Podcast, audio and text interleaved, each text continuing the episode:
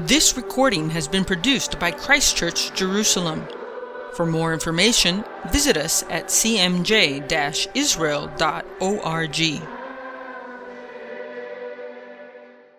Good evening and welcome to our Christchurch Evening Bible Study. We are going to begin the book of Deuteronomy. Um, this is uh, hopefully going to be a, a time where we wrestle with the text. I am going to confess that I do not know all the answers. Ooh, boy, that's a good human confession.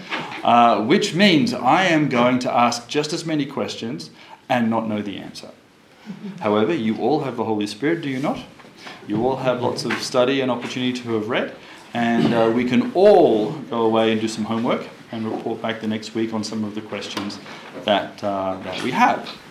But before we begin our, uh, our time, what do we normally do as Christians when we don't do anything really? We pray. Can I have a volunteer who would like to lead us in prayer? Father, we thank you for this evening to come before your word, Lord, to have the opportunity to freely assemble. And Father, we pray that your Holy Spirit will be amongst us and within us to guide us and to teach us. Lord, we ask these things in his glorious name. Amen. Amen. All right, so I guess I'm going to ask a couple of questions to start the discussion. How many books are there in the Torah? Five. Five. Okay. Um, so we have Genesis. What happens in Genesis? Creation. Creation. Okay. God chooses a family. What happens in Exodus? Big walk. Exodus, a big walk. Okay. No. Cecil B. DeMille, fire, lightning, all that kind of wonderful stuff. Okay. What happens in Leviticus? Best book of the Bible. Lots of say. Okay. Rules and regulations. Best book of the Bible. Okay. What happens in Numbers? Puts people to sleep. Okay. So what's Deuteronomy about then? It's organizing the law. Right. So I'll ask the question again. How many books are in the Torah? Four. Plus one. Four plus a commentary. It retells something you've already heard. So it's an interesting way for the Torah, the first five books, the Pentateuch, to structure itself, is it not? Okay. What is it telling? What is it not telling? What does it leave out? What does it add? So uh, I guess we'll start with the next question. Okay, who wrote the book? Moses. Okay. Read it at the end. Okay. Apart from the bit at the end. Now, why didn't he not write the bit at the end? He died. Okay, yeah, small problem. Okay, um, and uh, and so somebody comes along and obviously adds a bit. Okay, um, the where does this event take place? In the plains of Moab. In the plains of Moab. Okay, which is on the east side of the Jordan. Okay, for those that need a little map, it's um, it's so many, so far away. So put your glasses on, squint. it's the little brown bit at the bottom, perhaps. Okay, so uh, Edom, Moab, and Ammon. Obviously, the capital of Jordan is still called Amman. Okay, so it uh, links links back to that. Uh, so somewhere over here, this uh, this event is going to take place. I think it's the just the other side of Jordan. Right, Yeah, not too far uh, away. So where does Moses come from? Egypt. Ah, Okay, so he's he's an Egyptian. Okay. So yes, of course, he's from the tribe of the Hebrews originally by blood, but he is uh, not raised in that culture. What culture is he raised in? Egyptian. What language does he speak? Egyptian. One assumes. Okay. What do we know about Egypt? Very powerful country that time.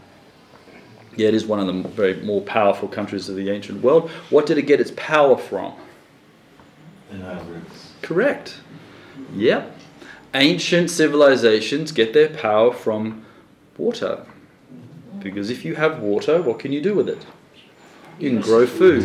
If you can grow food, what can you do? You can feed people. If you have lots of people, what do you have? A big army. If you have a big army, you can go out to make an empire. But the first source is water. The other great empire at the time was, of course, the Mesopotamian Empire, and it was based upon what rivers? Tigris and Euphrates. Okay, so again, water. And so they had a, a major power source. Uh, God, in his wisdom, decides to bring his people to uh, Israel. What is one of the things that Israel lacks? Yeah, river, yeah, well, this little creek, which we call uh, the Jordan River. And it doesn't rain very often. When I first came to this country, uh, in 1998, I discovered that the weather report went something like warmer. And that was it. warmer than what? Well, warmer than yesterday, actually. Uh, and uh, fine and sunny until further notice. Uh, we're in the rain season, and it's a, it's a blessing when it comes. Interestingly enough, in Deuteronomy, uh, in chapter 11, Moses is going to say that uh, if you're good, if you obey my commandments, if you're moral, I'll send you water. What's the implication? If you're not good, There'll be droughts. there'll be droughts. So your prosperity is suddenly linked to your morality. But not so with the Egyptians, not so with the Mesopotamians, not so with the Hittites. It's re- it doesn't matter how good or bad they are. They can engage in all kinds of uh, interesting things. But the Nile will still flood, and the Euphrates will still flow. But not so with, with Israel. So, uh, the Egyptians, they have an empire and uh, they expand. What do, what's famous about Egypt? Pharaohs, okay? When, some, when you think about, yes, pyramids. What are the pyramids? What are they? Yeah, tombs. Because the Egyptians were fascinated with death, right? The afterlife. And they made a huge issue about death, about dying, about preserving. They, they built these incredible structures. They engaged in mummification. They uh, painted amazing frescoes of what the afterlife looked like. They did every. They turned death into a form of worship.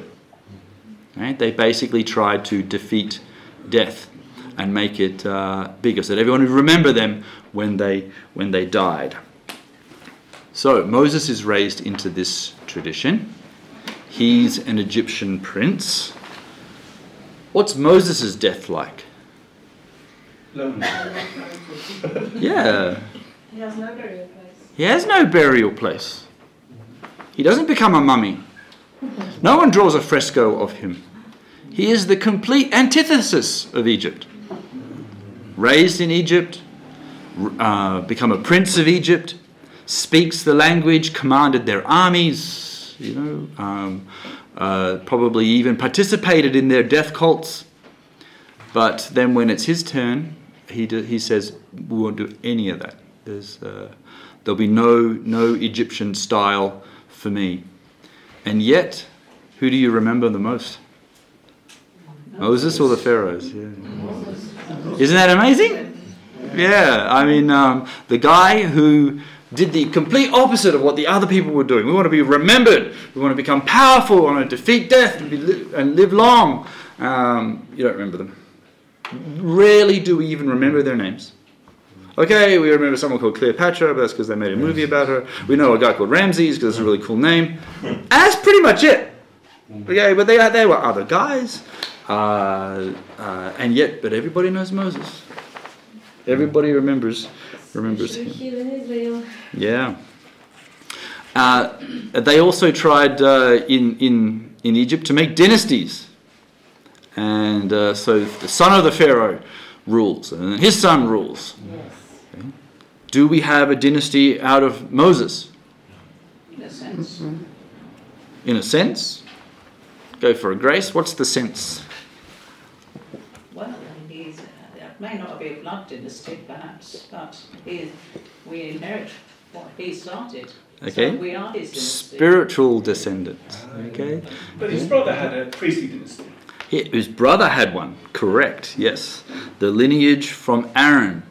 Um, it had to. The, you, if you wanted to be a priest of God, you had to come from from Aaron, not from Moses. Does anyone know what actually happened to the descendants of Moses?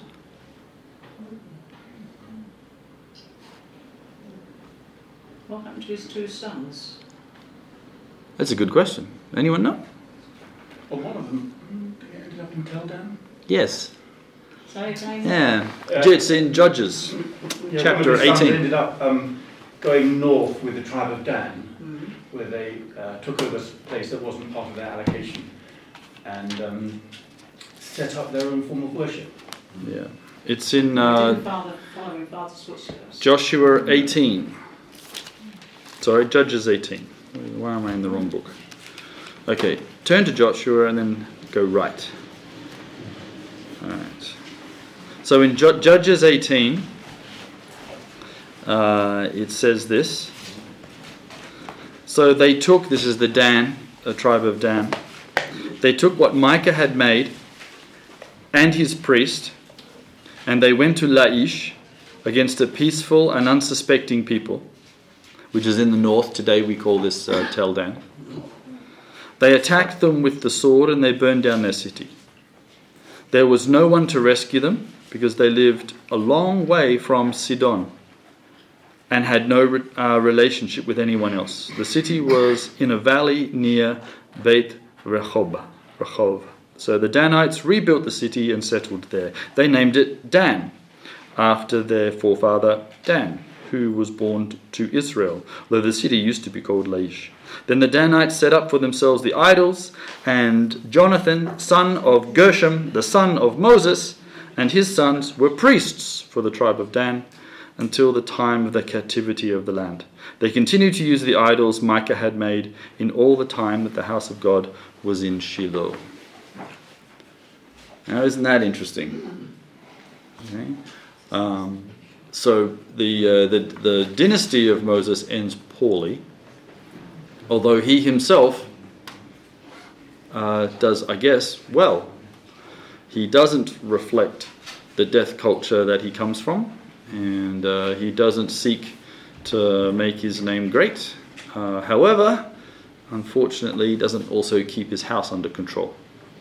But he also falls short because he never makes it to the home, to the promised land. Yeah, yeah. So, So he he, really Yeah. fulfill. well, he does. He he does. He goes up against Pharaoh, Yeah. and he leads these these grumbling people for for forty years. He intercedes for them when God wants to wipe them out, Yes. and he does all these great things.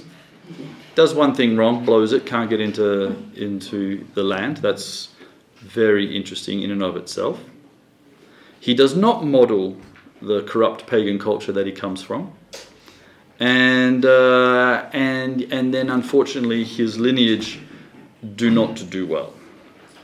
But later, he came into the promised land. He, he, he was there when Jesus was there Yeah. at the Transfiguration. Right. So he Yeah. was there. Right. In a way, yes. Sure. We'll give, we'll give you that one. So, good, good point for Moses. Yeah, he, he got here in the end, and he probably goes, "Well, Elijah, you just keep talking to him. I'm going to have a look around." I really like the view you've got. Yeah. So this is what it's like, eh? Feels the was a little ground. well. Who are all these sleeping Jews? You know. There was a little battle after his death, you know. there was what? There was a little battle after his death for his body. Yes, there was. Yes, and so uh, uh, so who was arguing with Satan? Michael, Michael. So what was Michael doing? defending for the body of Moses. Burying Moses. Yes. So the uh, tradition is uh, that well, first of all, the text says that God buries Moses, and then later on in the Second Temple period, which is where our New Testament is birthed, they began to have a look at some of the texts, and they went, "Hang on a second, God doesn't like death. In fact, you must never let death enter God's presence. If you have touched a dead body, what must you do before going in to worship the Lord? Have a mikveh, because God is life. So how could God touch something that was dead? So they created this idea that the archangel Michael did buried everybody. Okay, so he becomes the grave digger, and he buries like 200 of the heroes. Okay, he buries Adam, he's burying everybody. They rewrite the whole story, and then they also say he buries Moses, which leads to a small verse which appears in our New Testament that's reflecting this, this tradition. This means it's maybe not true. I'm not going to say that. I'm just going to say that this is where the tradition came and it's now in your Bible. But Moses needed his body again when he came to Jesus. Maybe he never died. Oh no, he did die. The text says he died. In fact, he says himself. He says like today I'm 120 years old, and today I also die. So today is my birthday, and my birthday present is I'm going to die. Okay. Oddly enough, i the the Hebrew Bible does not celebrate birthdays. That is a Greek invention. Okay. So we have incorporated that idea into into our tradition. The, uh, okay. The, the the Hebrew Bible celebrates the day you die. Not right. Not. Uh, and uh, Seems tough. That's right. Yeah. If you want to get famous, you better die. And is it true that if you died on the same day of your birth, you were a great person? Yes, the tradition is that the heroes of God are born and die on the same day. Wasn't only the heroes of touch. William Shakespeare died on his birthday. Well, okay, so we'll, yeah, we'll, let's not draw too many conclusions from that that one. Okay. So how does Moses start his career? He's a murderer. Yeah, that's right. Yeah, he's really the hero type here, isn't he? yeah, it, it um, it's not not a really great flash start. Um, he commits murder. Then what does he do? Right, he buries the thing, thinking, okay, I'll just hide the body. Okay. Uh, unfortunately, it's found out that that uh, somebody obviously saw. Sin will find you out. Yeah, sins find him out. Um, and so, what does the brave hero do? Does he face his accusers? Does he try and defend himself? He is, after all, Prince of Egypt. He can probably get away with this kind of stuff. Uh, what does he do? Runs. Okay, so he's. Um, uh, and then, when God calls him, what does he say? I'm. I'm slow of speech. I'm slow of speech, um, and so I can't. I don't know how to talk, right? You know, and yet, what is Deuteronomy? Biggest speech in the Bible. That's right. It's like it's the biggest speech in the Bible. So you go, hang on a second. The guy who can't talk gives the biggest monologue that the Bible actually has. And you go, what happened? Did you have a miraculous cure? Um, uh, how did you do this? Did uh, you somewhere along the way go to university and learn how to give uh, great speeches? Writing, writing and presenting, two different things. It's like They are. Paul. Right. You know, he could write, but he couldn't talk. Right, but this is a talk.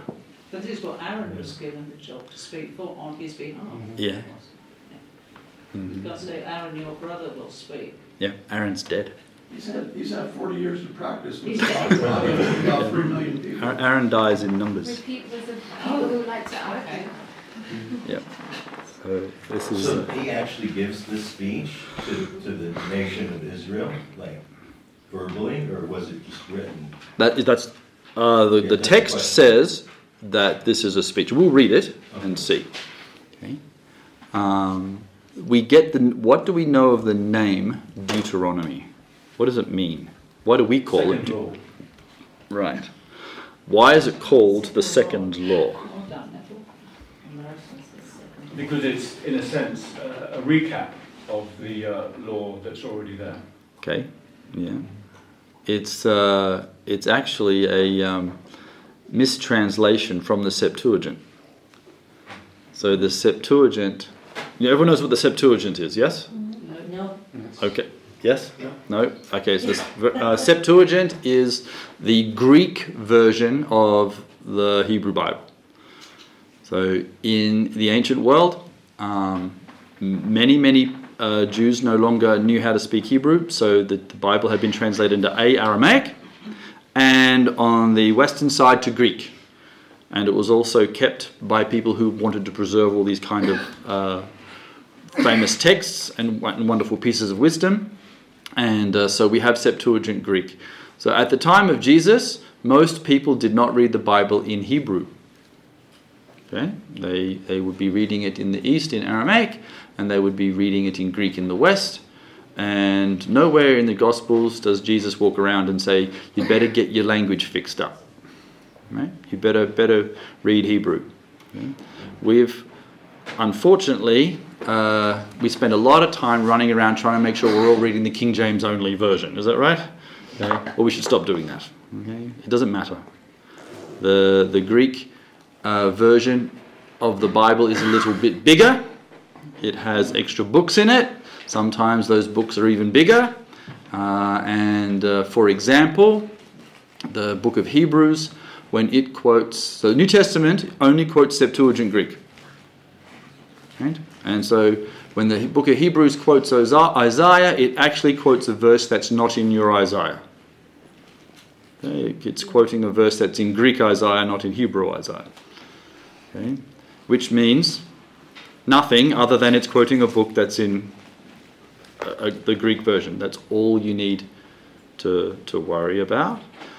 The, the, New Te- the, the Septuagint translated the following verse when it was uh, in Deuteronomy 17. It says, um, oh, sorry, it's Deuteronomy 17, verse 18. Okay.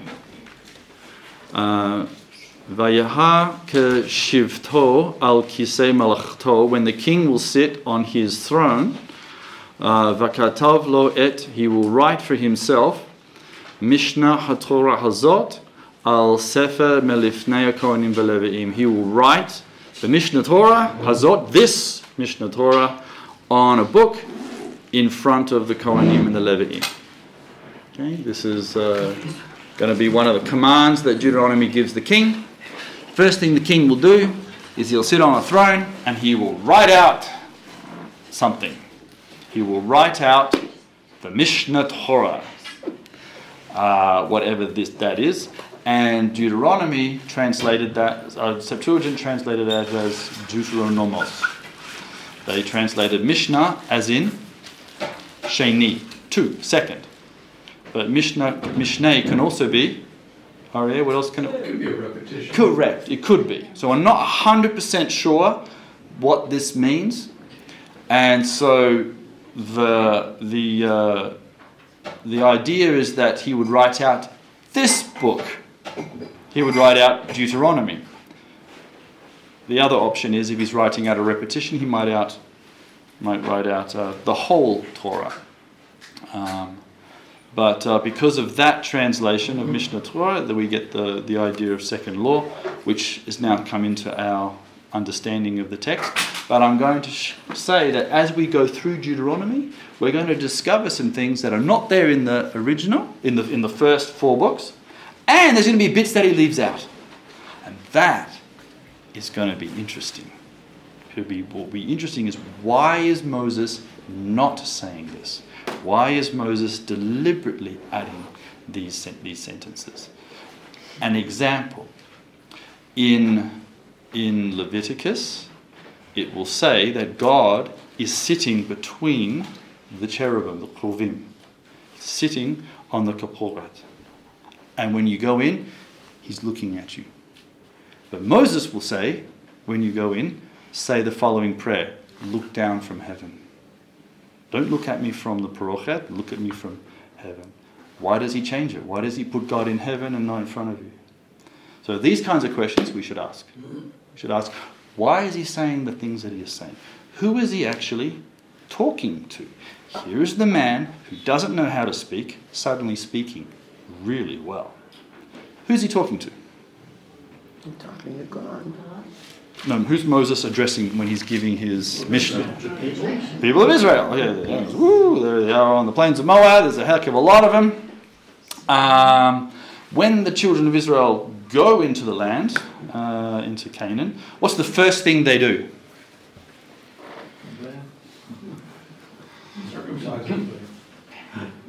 Did you hear what he just said? Yeah. No.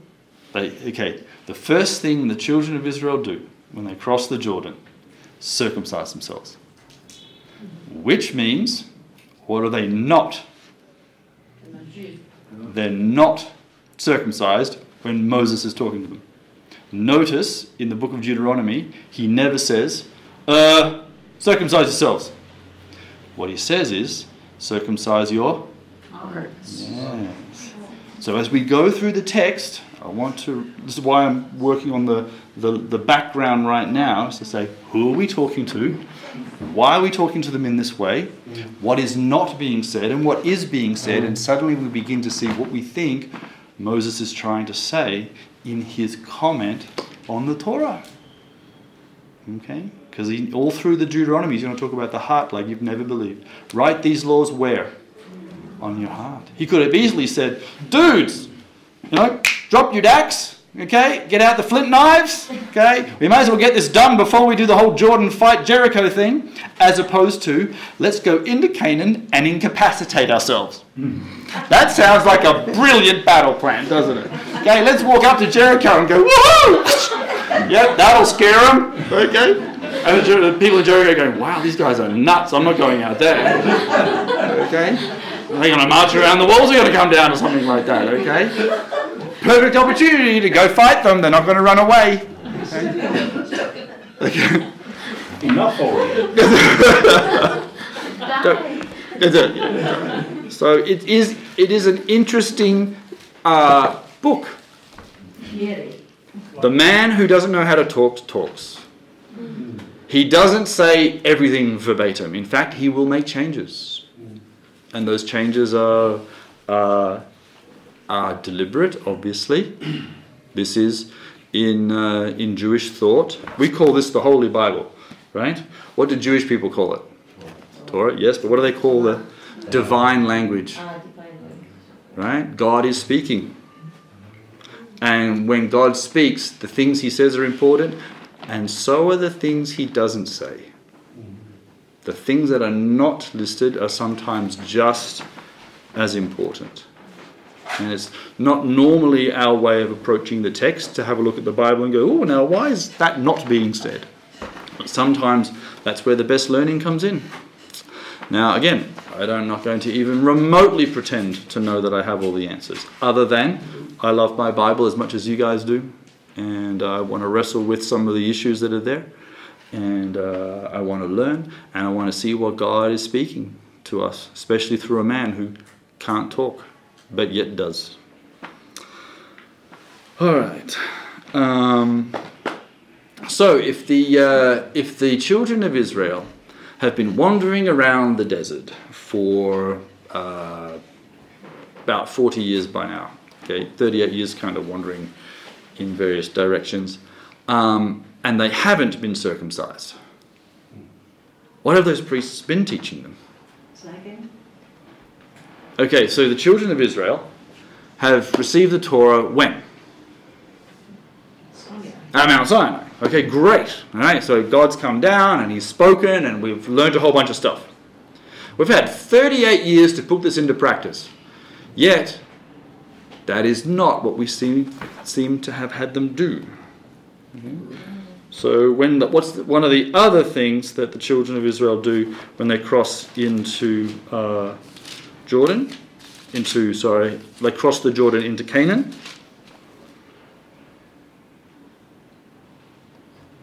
It says, uh, Joshua chapter 5, on the evening of the 14th day of the month, while camped at Gilgal on the plains of Jericho, the Israelites celebrated the Passover.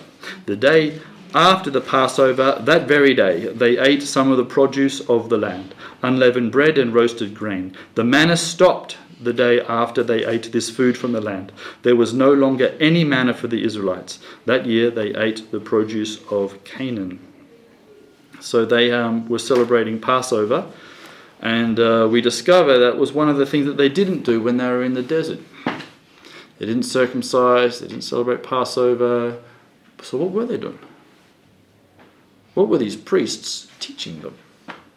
We don't know. But it does lead us some very interesting questions. And uh, I don't have the answers, other than to say it's going to be a very interesting talk by Moses right now. He's got some very interesting people standing in front of him. Okay? Who are these, these people that are standing in front of him? These are the they're, they're the refugees, yeah. the, the ones who are standing before him, were they in Egypt? No. Most of them not. Most of them are the ones born in the desert. These are the nomads. These are a new, a new generation, a new breed of people. Okay, the old, all the stuff that uh, from Egypt has uh, has gone away. Plus, who else came out of Egypt with Israel, with the Hebrew people? The extra people. Yeah, where the extra people come from? From Egypt. Oh, obviously. Egyptians. Yeah, and uh, now why would Egyptians follow a, bunch of Hebrew slaves out of uh, Egypt? Because they believed their God was with them. They certainly did. Because at Passover, we were given a command. It says, You better put some blood on your doorpost. And anyone inside that house is going to be saved. So if you know that if you put blood on, the, on your doorpost and anyone inside your house will be saved from the angel of death who is coming, what will you do? You'll, you'll get in the house. What else will you do? And suggest to your friends as well, come, come in the house. Yes, so you'll go to your mates, and it won't just be Jews. Who else will it be? Egypt Egyptians. So you had these Israelites walk up to Egyptians and say, Hey, listen, uh, I know you don't like me. And to be honest, I don't like you very much either. But you really need to come to my house for dinner. We're having lamb. Okay? And uh, bring your family. And in the morning, when the angel had done his work, and if an Israelite had not put the blood on his doorpost, what happened to him? Yes. And so, but suddenly some of those Egyptians looked around and went, wow, uh, I've, I've persecuted you and I, I bullied you, but yet you loved me so much you would save my family. Who are you people? I'm coming with you. I, I can't stay here. My gods would never have told me to do this. Okay, this sort of uh, great, great, uh, the idea of compassion, even for your enemies. Okay, love your enemies, and it will reap up coals of shame on them. And uh, and they came, and uh, and so this this multitude comes. So standing before Moses are a bunch of uh, Hebrews and some Egyptians. No one circumcised. Actually, that's not true. Egypt circumcises. Okay, so, uh, but in the desert, no one did. So you end up with a lot of uncircumcised people standing in front uh, of, of, of Moses. After 40 years, even the Egyptians that had been circumcised would be gone. Right. So nobody was. Nobody was. Yep. All right. So any questions on uh, just a little background on our. That was some introduction. Uh, some introduction. okay. Is everybody actually ready? No one wants to run out screaming? No. One thing. We just were at the city of David, and Yes. we saw also there was a synagogue with uh, Greek inscriptions. So it was the West was also here in Jerusalem. This, the West was here. Yes. the- Yes, yes, absolutely. In the Second Temple period, yes. Yeah. When Alexander the Great arrived in uh, when did he get here? Three thirty 332. two. Yeah. He he didn't uh, bring Greek with him. He found Greek here. So Greek was already was already alive and well in the Middle East. Uh, merchants it was a great language for commerce. If you want to make some money, go learn Greek, uh, and you'd be able to sell to anybody. And and so the, little colonies were, were everywhere, which also meant that uh, Jews coming to Jerusalem, uh, if they only spoke Greek, you would form little little communities and enclaves which is actually still what you see in, in around uh, the old city here. Um, the more I'm here, the more I'm, I discover that everybody knows exactly who they are and where they're from. And if you don't know, someone will come and tell you very soon. So uh, I, I went and visited um, the Greek Catholics. Uh, have you heard of these guys before?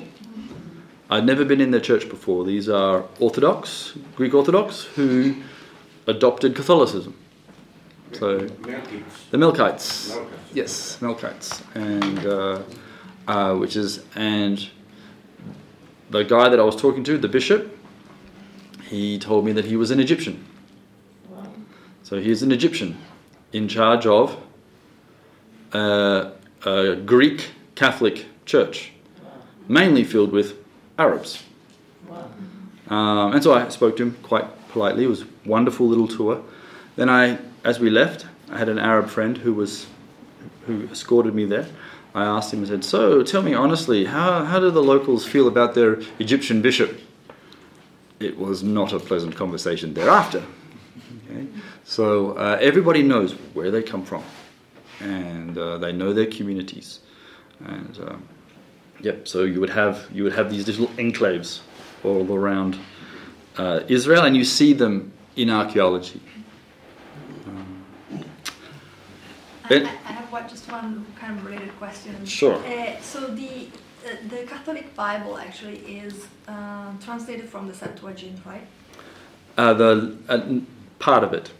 The uh, no, actually, The Old Testament is translated from Hebrew. by, by Jerome. in the fourth century. Yep. So what Uh, happened? Yep. He translated directly from the Hebrew, not So- from the Greek. Correct, and that was his big uh, his big fame. He lived in Bethlehem. Yep. You can actually you, Ah, you- right, right, when, when you go, yes you go you go underneath to the uh, So chapel the of Saint Jerome. Uh, the you know the translation of the uh, comes from Jerome. So uh, initially, the church read Greek Bible. Right. So we read Koine Greek, New Testament, and we read Septuagint Greek for Old Testament. Also That- pointed, same, same language. Yeah, so we, we that's, that was our Bible. And then when Jerome, in the year 386, he wanted to translate it into Latin, which was like English today. Okay, is what everybody was. Uh, so it's actually a good thing to translate the Bible into Latin so that everybody could actually read it. So he came along and said, no, we really should get back to the Hebrew. And uh, Augustine, that famous guy who wrote City of Joy, wrote him some nasty letters saying, please don't do that, you'll confuse the pants off all of us. Okay? Uh, because it's slightly different. And so the Latin Vulgate is actually quite a nice translation. Yeah. And so today, today there is no Bible on commerce that comes from the Septuagint directly. The, the Greek, whole Greek Bible today is still the Septuagint. It's the same Bible. Yeah. So The Greek. Orthodox- Correct. the Orthodox. Souls don't read Septuagint. Ah, okay. Yeah. So they'll be reading. They've been reading it since it, the it, the version is like two thousand two hundred years old. Very old version of Bible. Okay, so pretty amazing stuff. But the King James and, and, and also the Dutch Bible was translated from the Masoretic text from Yes. year the- yes. Everybody since Jerome, the the Western Church has been focusing mainly on Hebrew texts to uh, for our translations. It's only from the Reformation. Yep. First English translation was actually from Latin by John Wycliffe. Right. So yeah. So Hebrew to Latin to English. So, but the Hebrew text of Jerome was not there anymore. No, we still have those Hebrew texts. They're, they're out. They're out. That's the Masoretic text. Yes. Yeah. And this is where the, the Dead Sea Scrolls helped a great deal. Yes. Very much so. Uh, any questions on Deuteronomy? Any questions on Moses? The- We know where he's buried. You can, when you drive down from Jerusalem down to um, you can you can pass a place called oh the Tomb of Moses. yeah, yeah. Isn't that awesome? Some people feel the need to invent these. kind Invent these things, yes. Yeah. And uh, I'm sure you can buy some ice creams and pay a fee to go in and see it. So- Very smelly, Oh, okay. All right. No, I haven't been. Fair There is, enough. Well, a, needs- there is a question as well, you know, why did Satan want the body of Moses? That's a really good question. Yes. Yeah. What was he going to do with it? Said, I better stop this guy coming back and talking to Jesus. I think he didn't want because he knew, you know, Moses had so much um, knowledge and he could share about God and what God did for his people.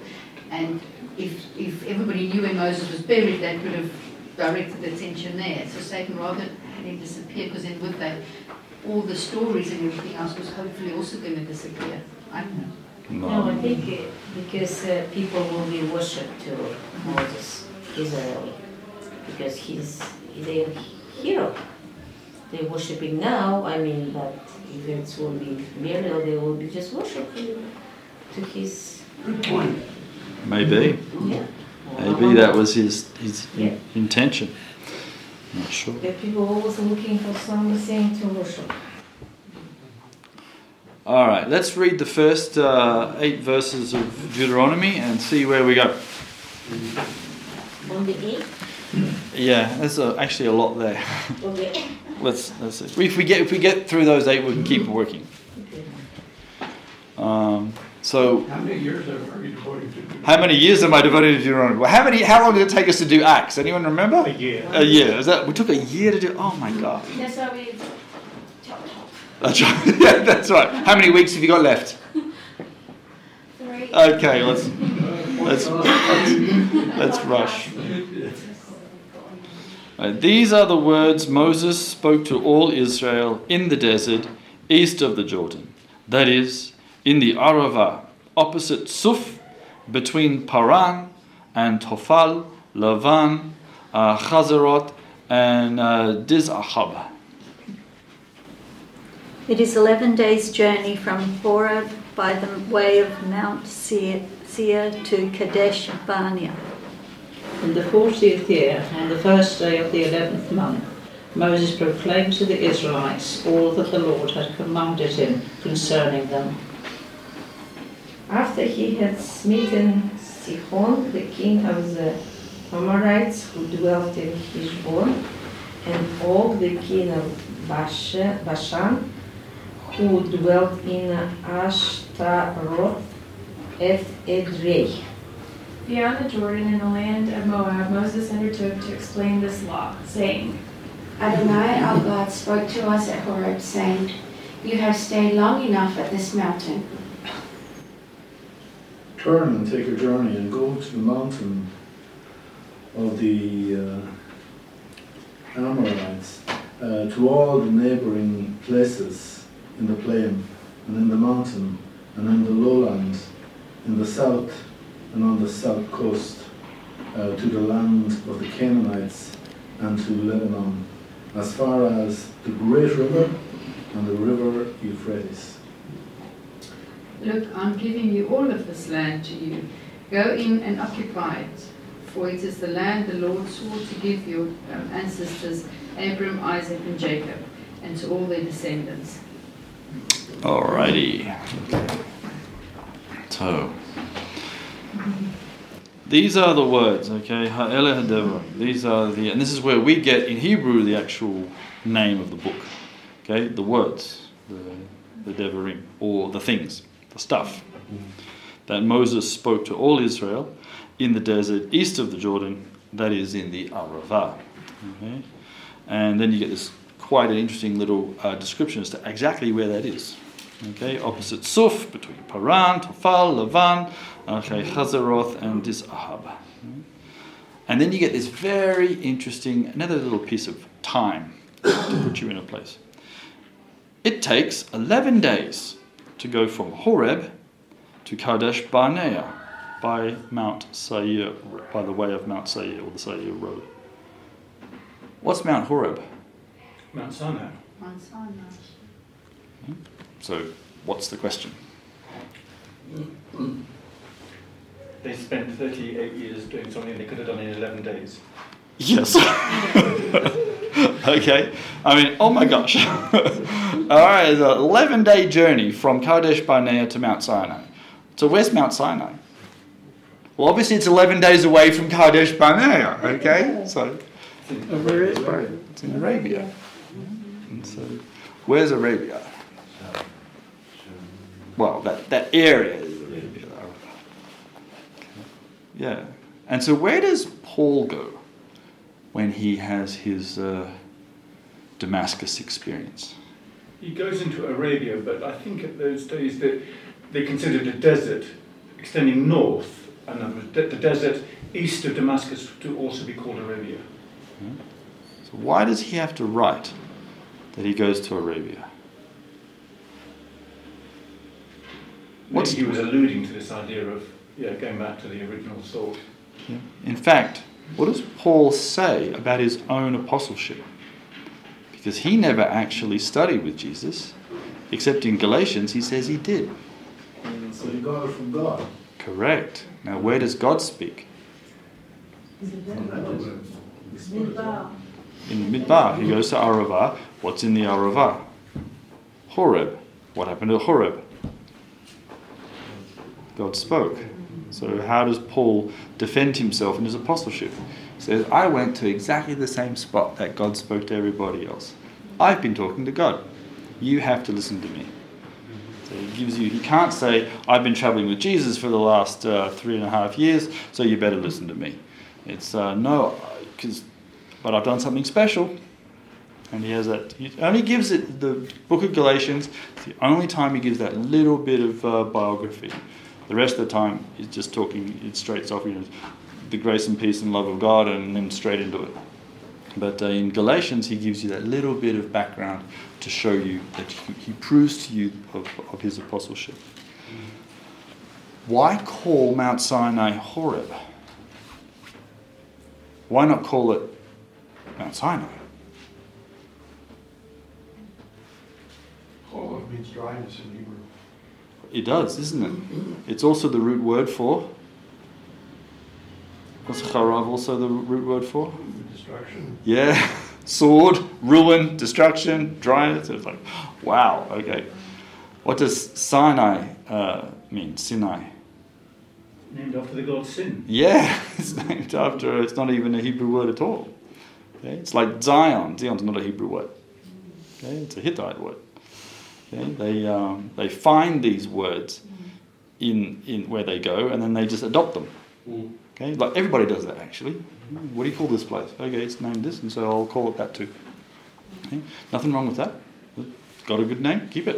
You don't have to change it. But for some reason, the uh, uh, Deuteronomy wants to change the, the name Sinai and not call it Sinai, but to call it uh, the mountain of, of, of Horeb, which is, I I don't know why. You got any idea? Anyone got any idea?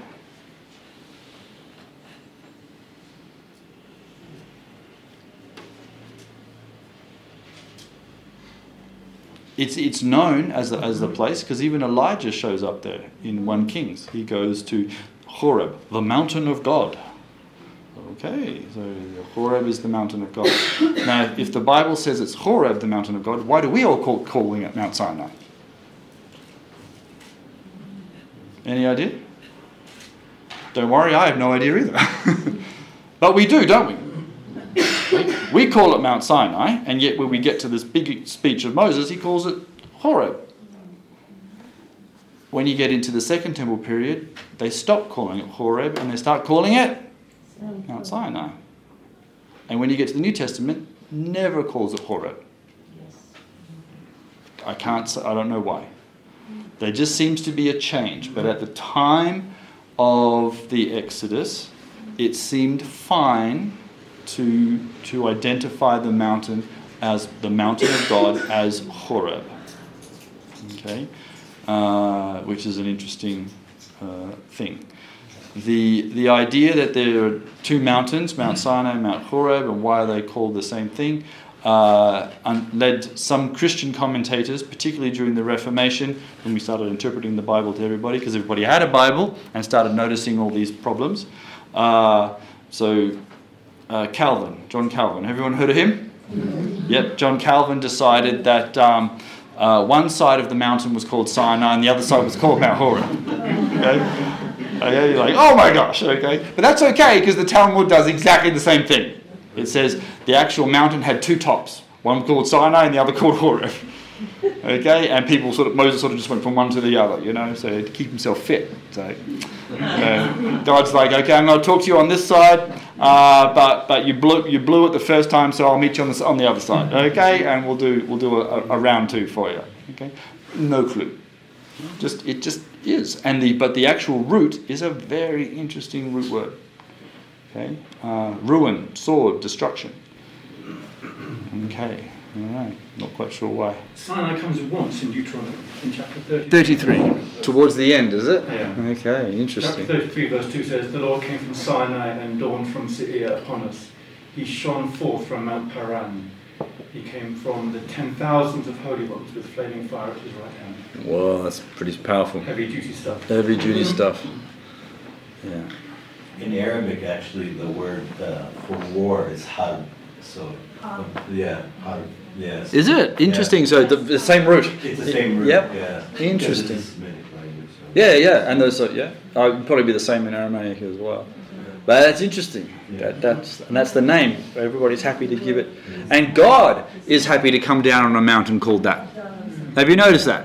Okay, as opposed to God looking around going, right, um, thinking of coming down and uh, giving my Torah. Wouldn't mind if I could find a uh, mountain called uh, Paradise or something like that. Would be really nice. Okay, any one of those around here, you know, or perhaps an Eden, you know. Uh, no, I'll, I'll pick the one called destruction and and and, uh, and and death. What do you think, guys? Good idea. The angel's like, yes, boss. yep, absolutely. Whatever you say. So it uh, it takes 11 days to go from Horeb to Kadesh Barnea. So Mount Sinai really isn't that far away, is it? They're not in Kadesh Barnea, they've come a long ways. Correct, correct. But so Kadesh Barnea is where? Does anyone know where that is? They have a great winery. Eastern Sinai near the. Yeah. Uh, anyone see here? Okay. Uh, where is it? Yeah. Kadesh Barnea. That's it, yeah. Yep, that's it. It's here. Yeah, So, so 11 days journey somewhere over here is uh, is Mount Sinai or Mount Horeb. So, um, so this is Midian down there, where Saudi Arabia is today. So the Saudis reckon it's down here somewhere. Actually, no, they don't say that, but um, some other people do say that. The Saudis have kind of got it all blocked off, so we can't actually go and have a look. Um, some people say it's over here somewhere, and they built a monastery on it, uh, but it's most likely not it. Though it's a very nice place to visit.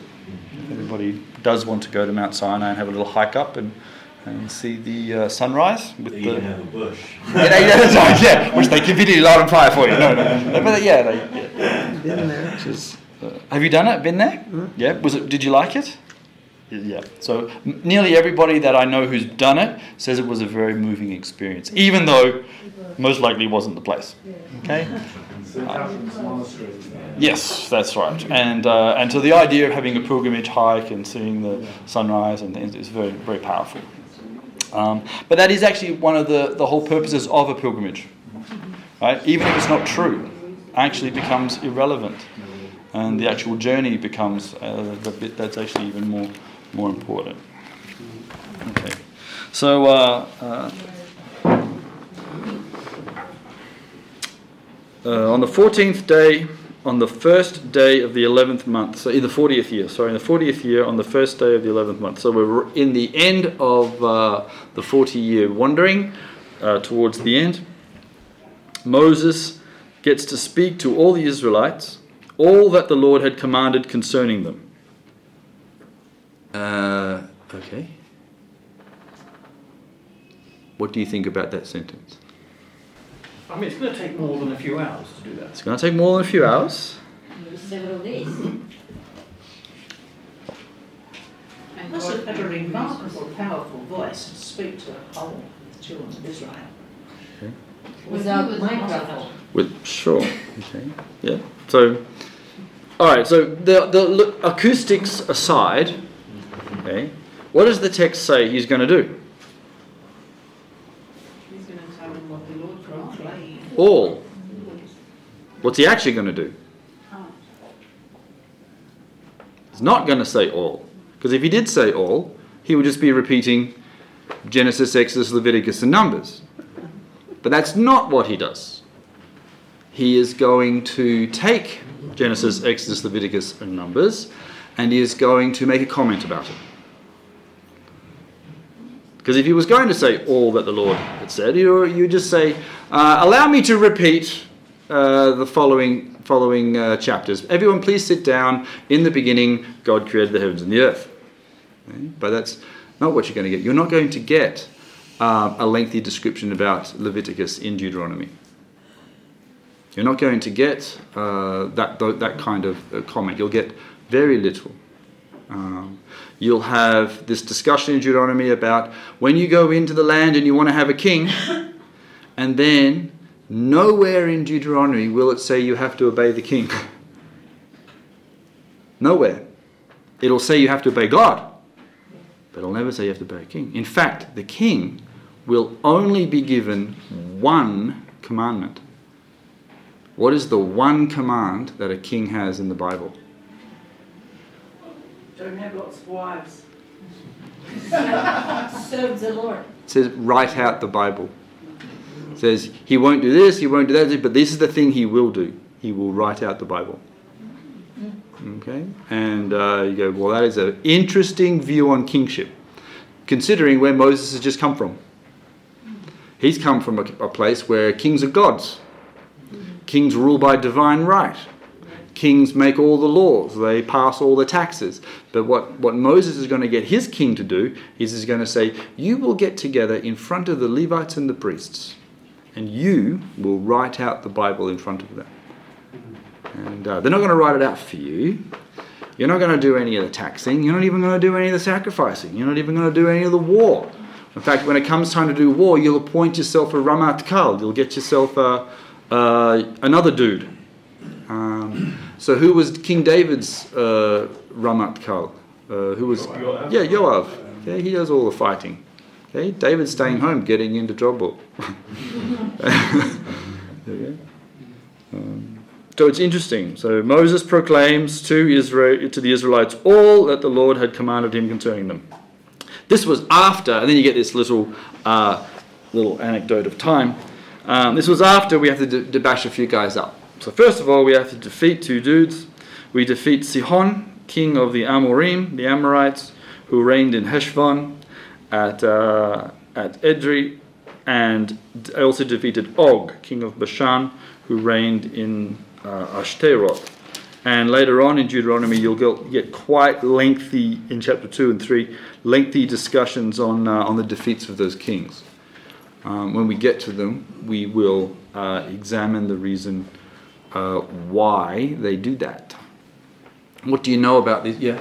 Aaron, when it says to all Israel, you might mention too that this is a pretty young audience, a lot younger than we are in this room, because there's only three people who are over 40. Uh, Right. Moses and a couple other people, and everybody's younger Yeah, than 40. that's an interesting crowd, isn't it? Yeah. Yeah. yeah. I'd never thought of that. Yeah, he's got a young crowd, he's got a mixed crowd. None of them are circumcised. We have no idea what the priests have been teaching them, um, and uh, and and they've all seen miracles. The people standing in front of him have all seen. What are the miracles these guys have seen? Manna. But if Every it happens day. every day, well, Every day. if it happens every day, you kind of think it's not a miracle. I mean, if, if that's every day of the, the life you've lived, it seems like routine. Yeah, everybody hear what Neville just said? Yeah. Yeah. If a miracle happens all the time, what ends up happening to the miracle? It's no, no. I find the same occurrence with people who uh, tell me that the Holy Spirit speaks to them essentially every day. It becomes so common, it becomes common.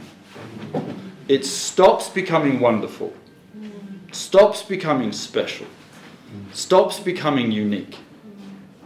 And perhaps that was one of the reasons why in the book of Acts, large chapters didn't stop mentioning the Holy Spirit, because we didn't want to make him too common. Okay? That doesn't say he wasn't there, doesn't say he didn't do anything. It says the text was very deliberate not to, not, not to quote it. But yet, these, the, these people, these younglings, well, yeah, they've traveled around the desert. What happened to their clothes? Or what didn't happen to their clothes? I mean, you, that- what, what sort of idea have they got about clothing? It doesn't wear out. I mean, you don't, no one shops for clothing, okay? There's absolutely no point. You know, sort of where you invaded these people and they had these big shops full of clothing. What was with that? You know, I mean, it just doesn't wear out.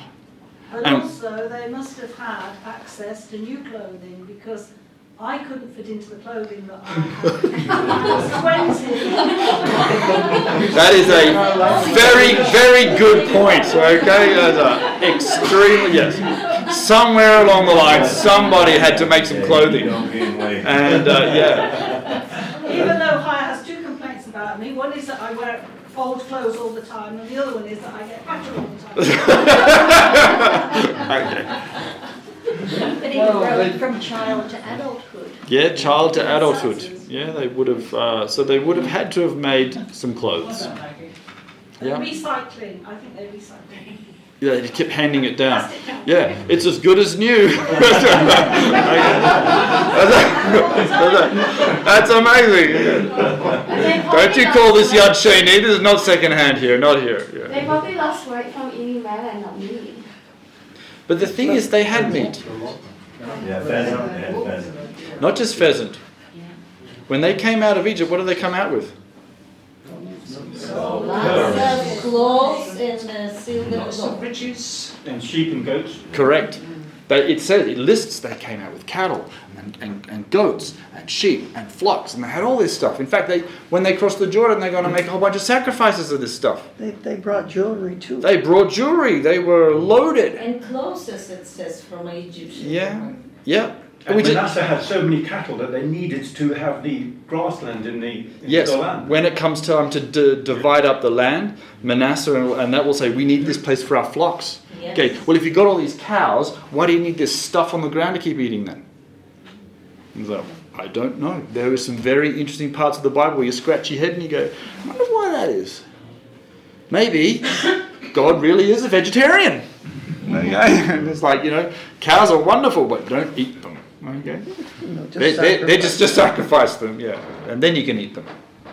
I, I, I- I can't tell you, I don't know. But all we do know is that the text tells us that they had manna, and they had manna until the day they, they crossed the Jordan and uh, circumcised themselves. And they had quails, yes, so they had uh, that as well. They're not vegetarian. Yeah, they weren't. No, they were not vegetarians.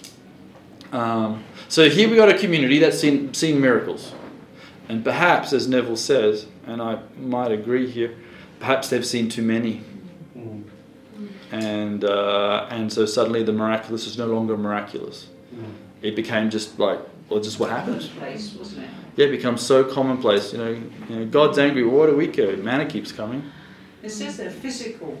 They, so their legs, their feet didn't swell up at all. So they physically they must have been quite strong.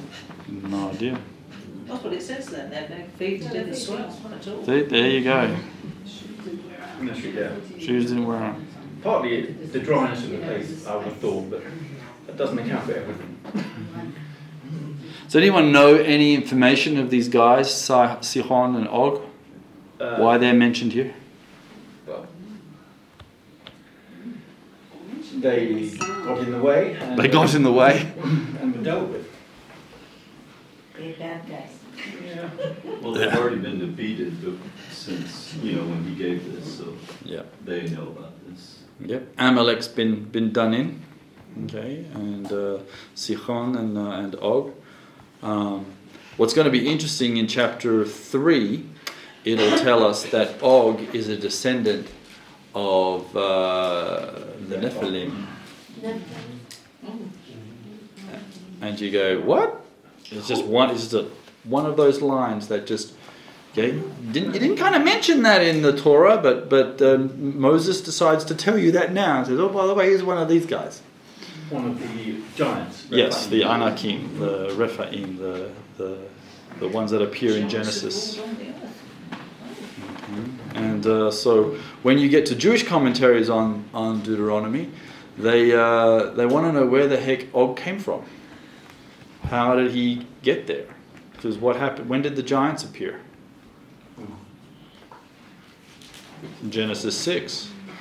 Okay, and uh, but God didn't God wipe them all out? Well, I don't think so. Either that or they are really good swimmers. Okay, um, and what has Og been doing for 150 days? Treading water. Uh, but Goliath and all his family were from the Nephilim as well. yeah, We'll just call him a mutant. a mutant. Yeah. So yeah, we have no idea how he uh, how that gene pool uh, survives the flood. Perhaps there was a sec another rebellion um, that we're not told about. Uh, it's, it's certainly not mentioned in Jubilees or Enoch. They don't talk about that rebellion. So ends up that uh, late late Jewish commentaries um, say that Og snuck on the ark. So has anyone seen the movie Noah? Yes. Yeah. Which one?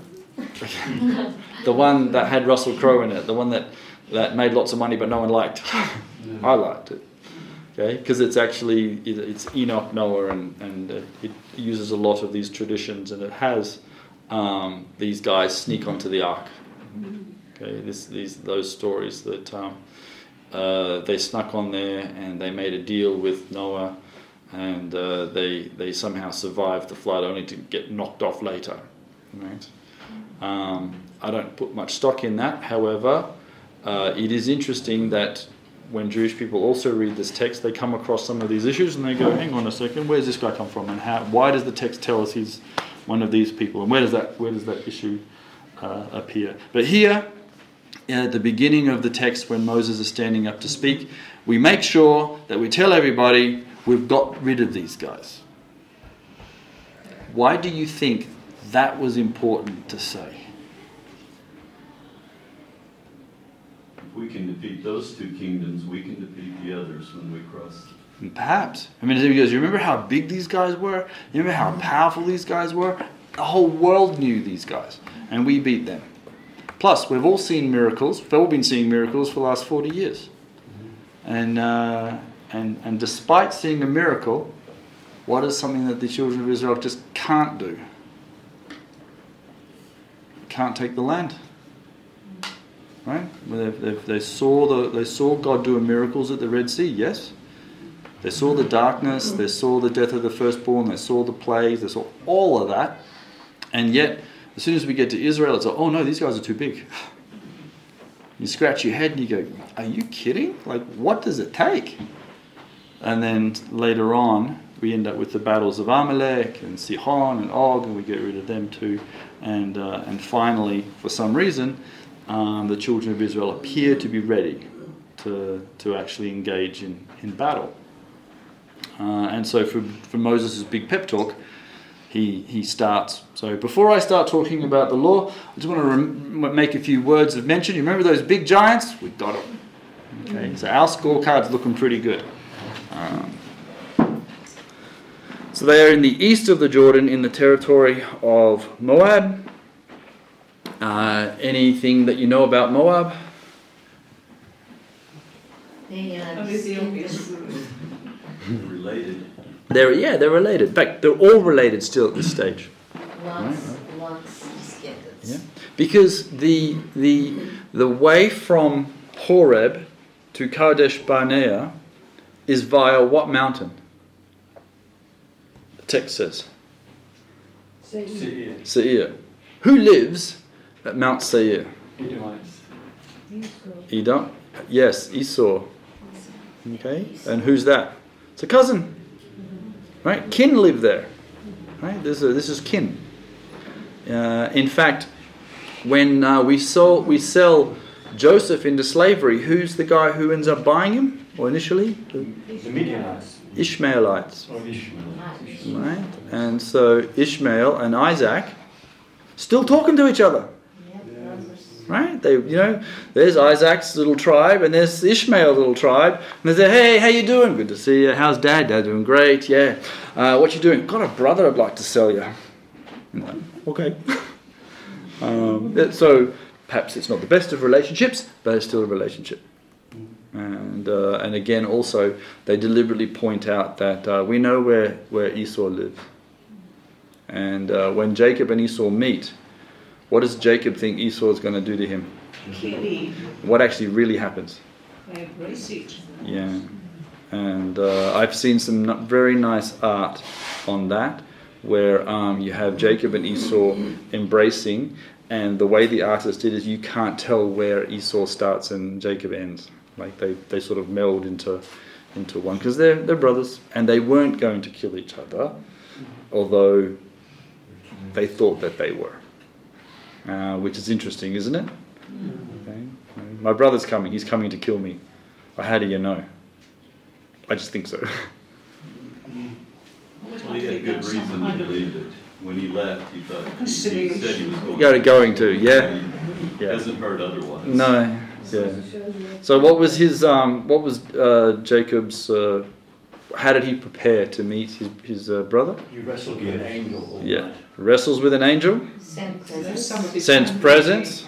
Okay, what else? Fight his wives. Everybody else. Yeah, that's what Sends everybody. send, send the women and the children. Yeah, that's pretty good. Yeah. Uh, okay, he he he um he he presents gifts. Okay, uh, he does his best to uh, send messengers, and uh, and he prays. And so in the um, uh, Jewish commentaries, they say this is how you deal with uh, what you think is an enemy. These are the three things you do before you go to war. You send him some gifts, you send him some messages, and you pray. And then you go to war. right? Because you just might be that those first three things might stop the, the bloodshed. Yeah, so it's an interesting little little comment. But here, the idea of we know where Esau is, and, and he's in the middle, okay, between our mountain and this place called Kadesh Barnea.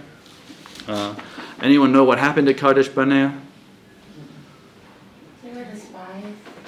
the yeah the spies send out the yeah so um, and, uh, and and in between that is is the is is Esau and his team so Moses begins to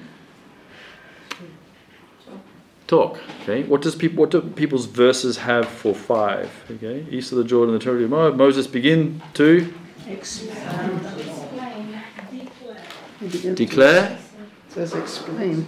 explain Saying, And Moses begins to explain the law. okay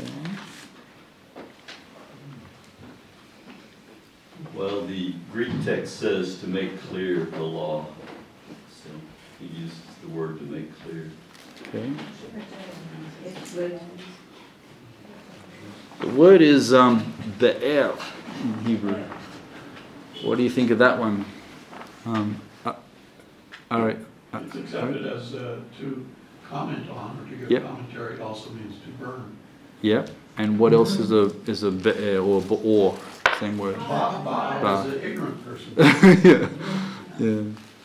It's interesting that yeah, it, it can be to explain. He explains. He digs because a be'er is also a well. No, that's with an aleph. Yeah. Is it with an aleph? This is with an aleph. Is it? Yep, it's with an aleph. It's a, it's, it's like, yep, it's a, it's a, to dig deep into the law like a well. Okay? And uh, so, one verse says he's going to explain all the law, and the other one says, well, he kind of digs deep. Okay, he's not just going to say it; he's actually going to give you your first uh, commentary on the Bible. Okay. The Lord our God said to us at Horeb. Okay, so this is where, uh, okay, not at Sinai. You have stayed long enough at this mountain. Break camp and advance into the hill country of the Amorim. Go to all the neighboring peoples in the Arava, in the mountains, in the western foothills, in the Negev, and along the coast to the land of the Canaanites and to the Lebanon, as far as the great river the Euphrates. See, I have given you this land. Go in and take possession of the land that the Lord swore he would give to your fathers, to Abraham, Isaac, and Jacob, and to their descendants after them. Okay, so, what is the first part of the pep talk? Get yeah, yeah. Why are you still hanging around here? Like, Off you go, quick before the clothes wear out. Okay. Um, what are they? What are they supposed to do?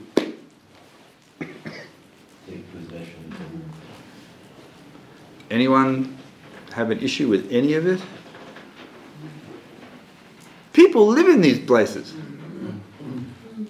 I mean, um, and, and we all know what it says, but let's also all be honest. What is it? What is what is God telling the children of Israel to do? Displace people. Invade. Okay? We are in a obviously a very enlightened society now, are we not?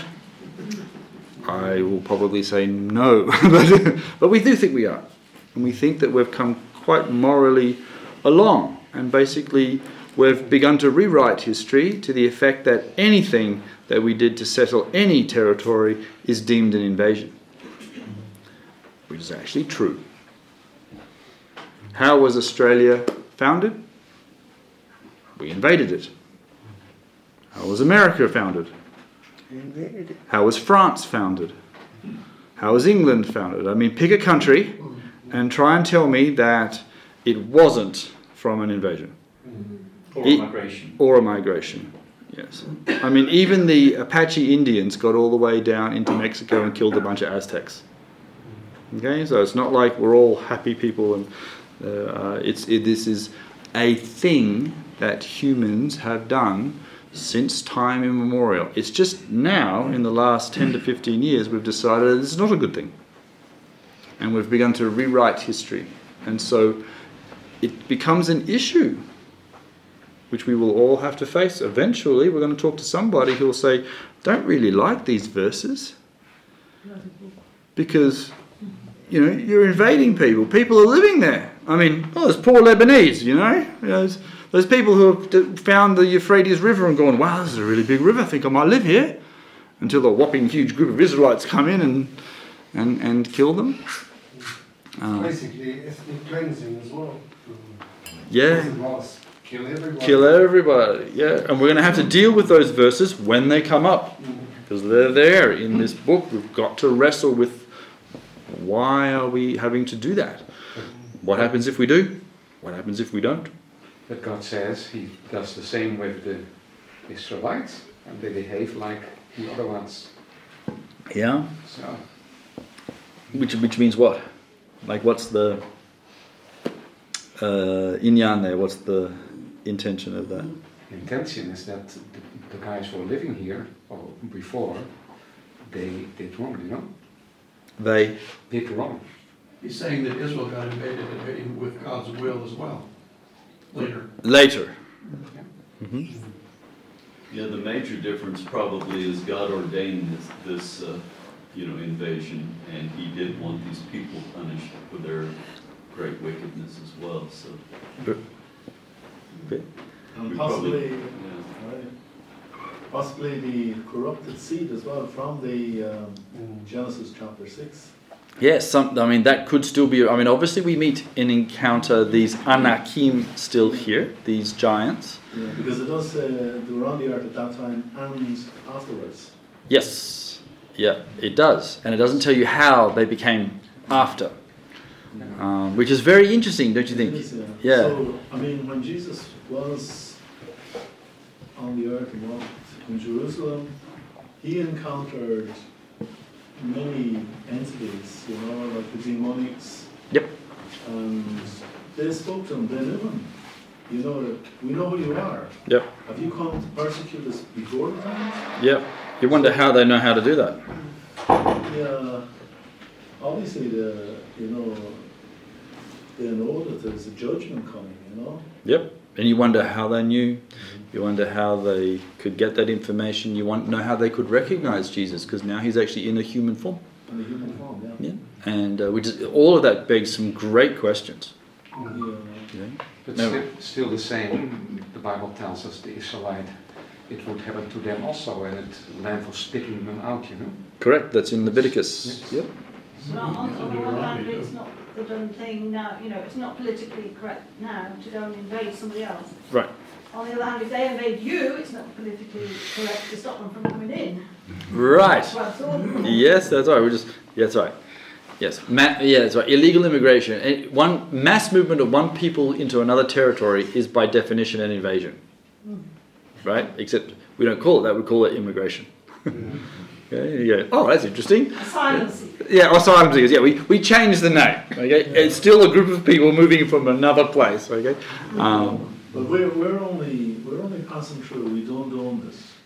God says He owns it, yes, and He gave it. correct. You know.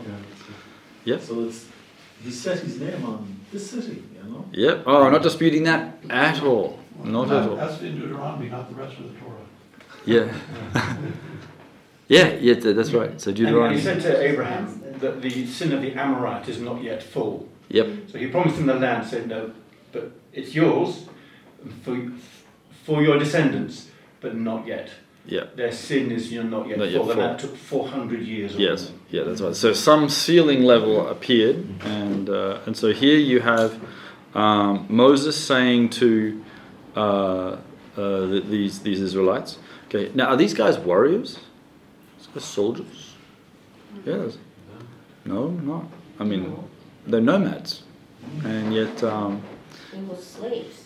well, they, not this this generation is not. Ah. None of these guys are been slaves. They've had to fight. Okay, they've had they've had to do some battling along the way. Um, they've defeated some people. God is a very formidable future, according to this. When the Lord your God brings you into the land he swore to your fathers, Abraham, Isaac, and Jacob, this- a land with large, flourishing cities. So Yeah. these were by no means going to be a pushover, these people. Right. Yes. Yeah. Um, yeah, I Built mean, houses with all kinds of things that you did not provide yourself. You know, so these people, they're there, it's there for the taking, but it's not going to be a pushover. De- Deuteronomy is going to say, in a very interesting way, you're going to go in and you're going to win. And then you're going to fail. And you scratch your head and you go, wow, that's my big pep talk. you're going to go in and you're going to live in houses you didn't build. You're going to eat from fig trees that you didn't plant. You're going to drink wine from vines you didn't plant and, and, and, and eat bread from ground you didn't sow. And then you'll forget God. You're like, oh man, this is a great pep talk. I can't wait to go in and forget God. But it's what, what Moses is doing, very interesting thing. He's, saying, in your success, you'll fail. Which is a very interesting thing to say.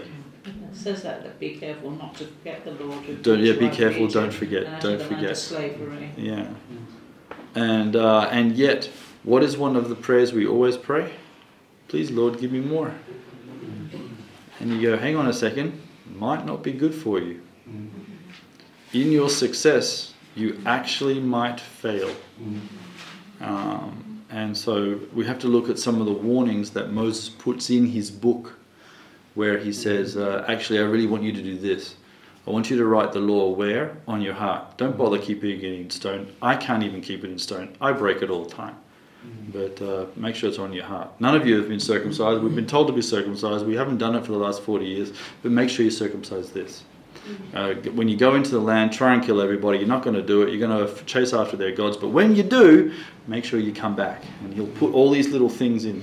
Uh, there are some very beautiful parts of the text where, uh, in, right at the start in chapter 4, he'll say, if you, when you seek me with all your heart, you will find me.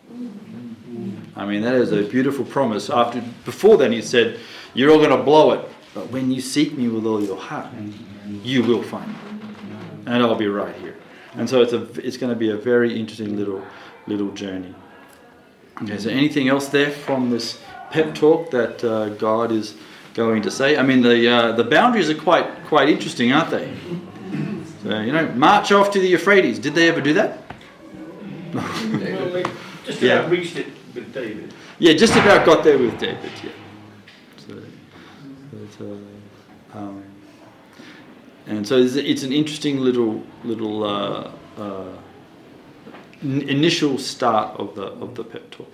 So what we'll do for the the rest of our study is um, we'll jump in and out of Exodus and Leviticus and Deuteronomy. So when Deuteronomy quotes uh, a mitzvah or, or a piece of the Torah, we'll have a look at what the Torah actually said, and then we'll look at how Moses is, is what he's saying. What he's leaving out will be the bigger things, okay? Not just what he's putting in, but the some sometimes um, it's what people don't say actually speaks louder. Thank you for listening. If you've been blessed by this teaching, let us know by leaving a comment on our Facebook page, on SoundCloud, or by leaving a review in Apple Podcasts. You can offer practical support by giving a donation at christchurchjerusalem.org. Thank you, and blessings from the City of the King.